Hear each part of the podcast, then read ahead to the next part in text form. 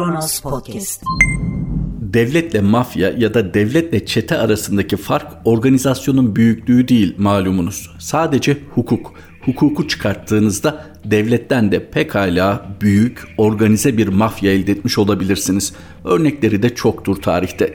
Peki milattan sonra 2021 senesinde bunca demokrasi deneyimine ve arzusuna rağmen bir ülke kendi kanunlarını da uluslararası hukuku da hiçe sayarak başka bir ülkede bir vatandaşını kaçırır mı?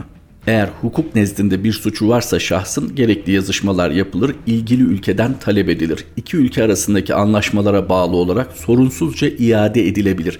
Peki kendini bir hukuk devleti olarak tanımlayan Türkiye Cumhuriyeti neden bu yöntemi kullanmıyor? Böylesi daha mı itibarlı oluyor? Mesela büyükelçilikten çıkan bir araç o ülkenin vatandaşları tarafından engellenince uluslararası arenada itibarını mı artırmış oluyor Türkiye? Merhaba, 2 Haziran 2021 Çarşamba günün tarihi ve Kronos Haber'de Kronos günden başlıyor. Kırgızistan'da elçilik binasından bagajı açılmayan aracın çıkışı engellendi. Kırgızistan'da Sapat Okulları Yönetim Kurulu Başkanı eğitimci Orhan İnandı'nın kaçırılması sonrası Türkiye Büyükelçiliği önündeki yüzlerce kişinin bekleyişi sürüyor. Milli İstihbarat Teşkilatı tarafından kaçırılan Orhan İnandı'nın iade edilmesini isteyen vatandaşlar elçilikten çıkan siyah bir Mercedes'in önünü kesti. Otomobilin bagajının açılması istendi ancak yetkililer talebe olumsuz cevap verdi.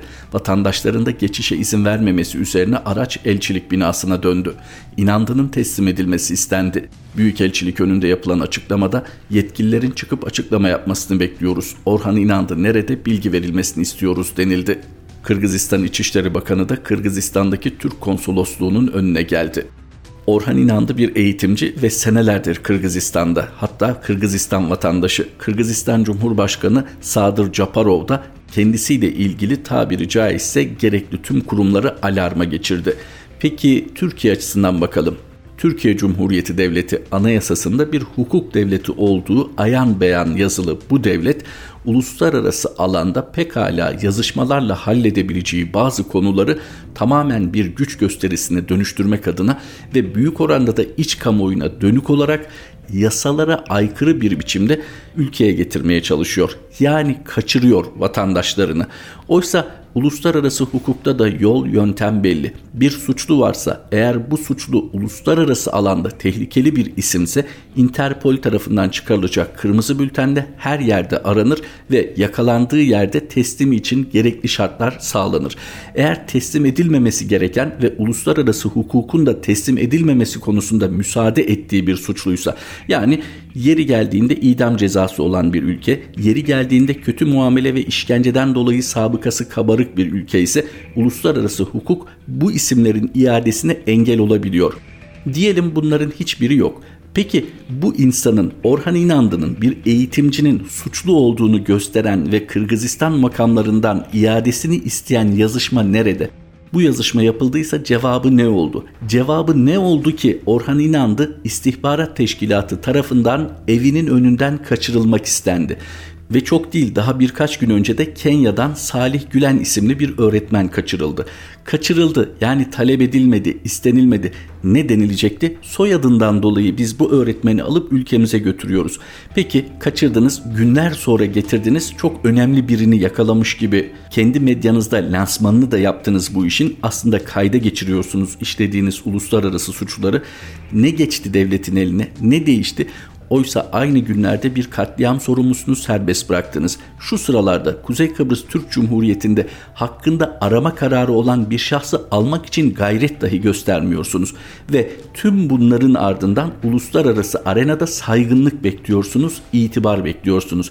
Bir kere yaptığınız işe kendinizin saygısı var mı? Özellikle Milli İstihbarat Teşkilatı bu mudur istihbaratçılık? Yani hiçbir korunması olmayan öğretmenleri, eğitimcileri sanki azılı bir katili yakalıyormuşçasına kendinizi nasıl tatmin ediyorsanız bir operasyonla alıp Türkiye'ye getirmek bu mudur? Niçin sorgulamıyorsunuz? Evet böyle bir talimat aldınız. Bir, iki, kaç vaka var bu şekilde? Biz kimi getiriyoruz diye neden sorgulamıyorsunuz? Ne yapacaksınız? Seneler sonra müstehar bir isimle ya da doğrudan kendi isminizle yazacağınız anılarınızda biz Afrika'dan böyle öğretmen getirdik, Kırgızistan'dan böyle öğretmen getirdik. Ne operasyonlarda bunları mı yazacaksınız? Birkaç cümleyle Kırgızistan'dan bahsetmek lazım. Çünkü Kırgızistan yönetimi itibariyle diğer Orta Asya ülkelerinden farklılık gösteriyor. Özellikle demokrasiye geçme, demokrasiyi tam uygulama yolunda bir irade ortaya koydular ve bu konuda tam da bağımsız bir devletin yapması gerektiği gibi Cumhurbaşkanı Sadır Japarov Orhan İnandı'nın bulunması için tüm birimleri alarma geçirdi. Vatandaşlarından da ricada bulundu. Bilen, gören, duyan varsa polise bildirsin diye. Şimdi siz yani dönemsel olarak Türkiye Cumhuriyeti'nin idaresinde bulunanlar mevcut konjonktür itibariyle güçlü olduğunuzu bunun için bazı Afrika ülkeleri, kimi Balkan ülkeleri, kimi Orta Asya ülkelerinden daha güçlü, daha itibarlı olduğunuzu varsayarak bir takım adımlar atıyorsunuz. Bir kere Balkan ülkelerinde attığınız adımlardan sonra o ülkelerin yaşadığı siyasi skandallar gün yüzüne çıktı. Hali hazırda yargılanan üst düzey idareciler var. Ve şimdi Kırgızistan örneğinde Cumhurbaşkanının bizzat meseleye sahip çıkmasıyla lütfen düşünün. Acaba Türkiye'nin itibarı artıyor mu, azalıyor mu? Türkiye'ye acaba bundan sonra haydut devlet muamelesi yapılabilir mi? Kendi hukukunu, uluslararası hukuku hiçe sayarak bu adımları atan bir devletin nasıl saygın olmasını bekliyorsunuz? Kimi aşırı milliyetçiler izledikleri son dönem sözüm ona tarihi temalı diziler üzerinden yapılanı doğru bulabilir, doğru bulmasa bile için için alkışlayabilir. Fakat hayatın gerçekleri böyle değil. Evet zorba bir düzende yeterince güçlüyseniz hukukun dışına çıkabilirsiniz. Bu bir olumlama değil, durum tespiti. Fakat mevcut dünya düzeninde de yeterince güçlü değilseniz hukukun dışına çıktığınız her durum kaydedilir ve bir gün bir şekilde masaya konulur. Bu bazen uluslararası bir konuda zorlamak için kullanılabilir. Bazen ülkeniz aleyhine olan bir adımı atmanız için kullanılabilir. Ne kadar hukuk dışına çıkarsanız o kadar malzeme verirsiniz. Öte yandan kaçırmak istediğiniz insanların kimliği de tüm dünya tarafından biliniyor. Şu ana kadar azılı bir katil getirmediğiniz gibi neredeyse getirdiğiniz insanların tümü eğitimci. Nasıl izah edeceksiniz uluslararası platformlarda? Tabii amacınız uluslararası platformlarda saygın bir yer edinmekse. Öte yandan attığınız bu adımların söz konusu ülkelerde Türkiye aleyhine bir atmosfer doğurduğunun da mı farkında değilsiniz? Elbette farkındasınız ama umurunuzda değil. Çünkü umursadığınız gerçekten Türkiye olsaydı, Türkiye Cumhuriyeti'nin itibarı, gücü olsaydı her şeyden önce hukuka sahip çıkardınız. Ama hukuk sizin o tanımlanamayan ihtiyaçlarınızı karşılamıyor değil mi? Erdoğan faiz inecek dedi, dolar 8 lira 80 kuruşa fırladı. Adalet ve Kalkınma Partisi lideri ve Cumhurbaşkanı Recep Tayyip Erdoğan'ın TRT Haber'de faiz indirimi işareti vermesi döviz piyasalarını hareketlendirdi.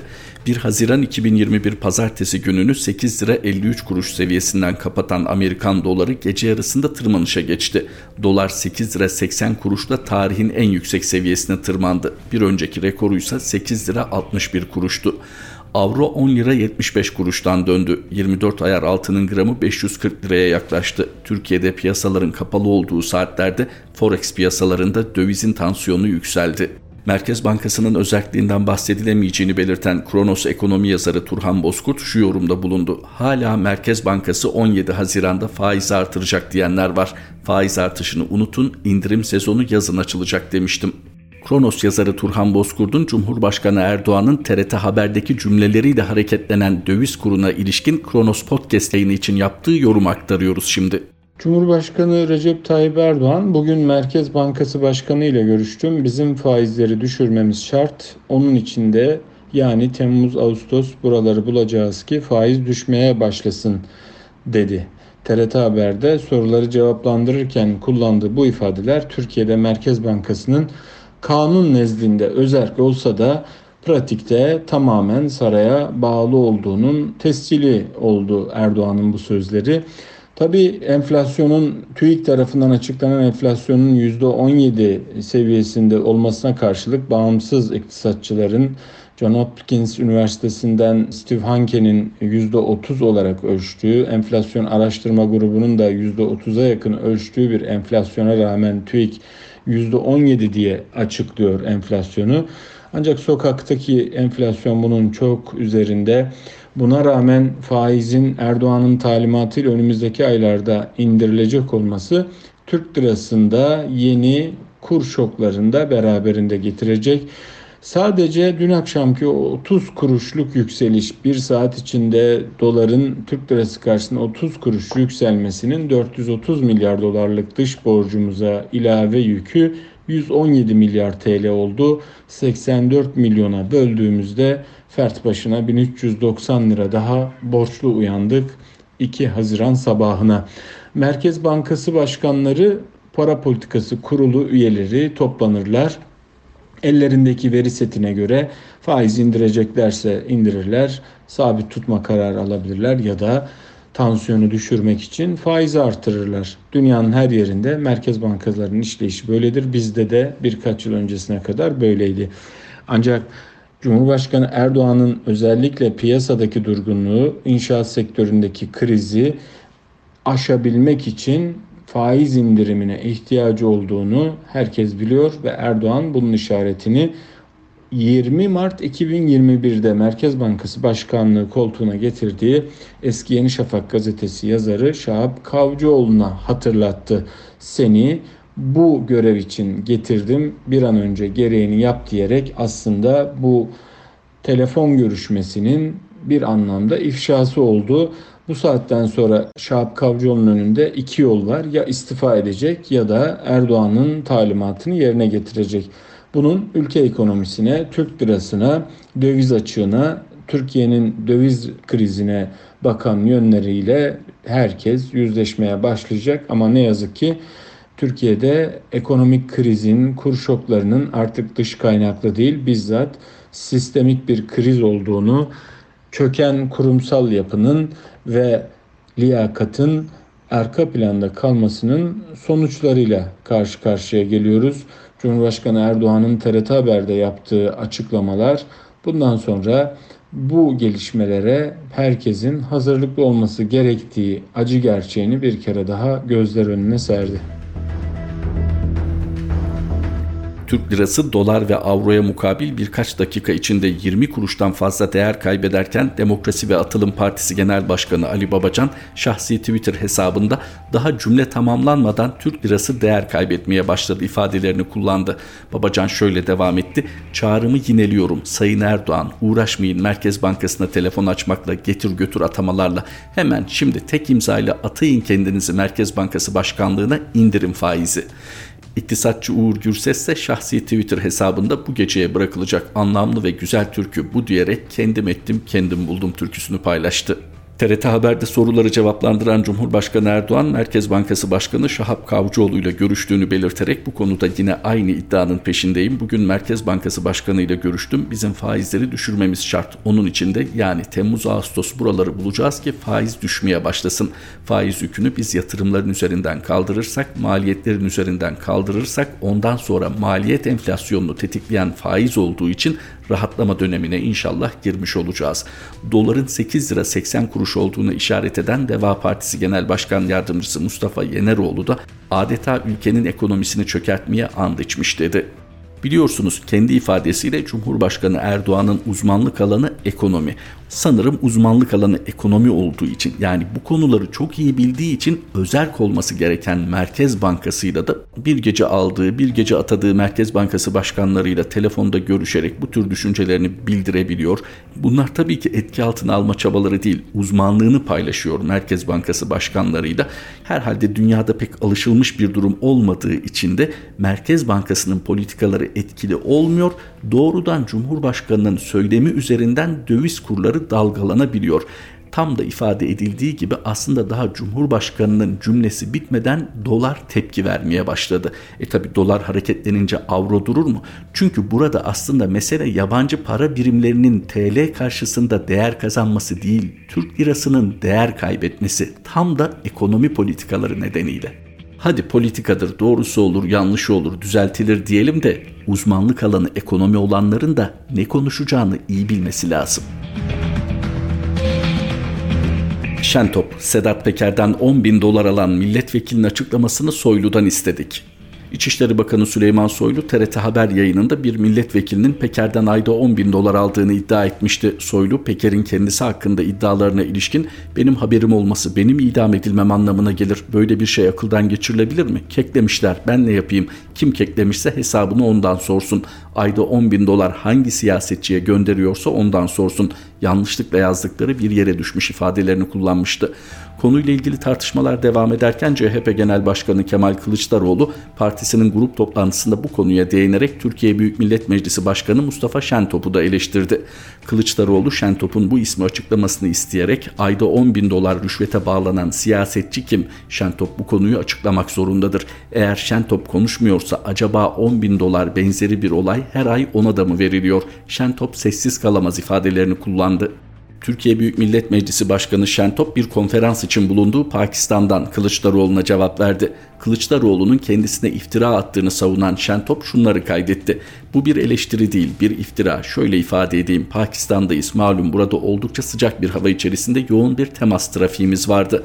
Pakistan Cumhurbaşkanı Sayın Alvi ile görüşmemizden çıkınca arkadaşlar bana bir metin atmışlar. Deniyor ki bu konuyu açıklamak zorundadır. Eğer açıklamazsa aynı onun gibi 10 bin dolar kendisine de mi her ay gönderiliyor diye bir ifade.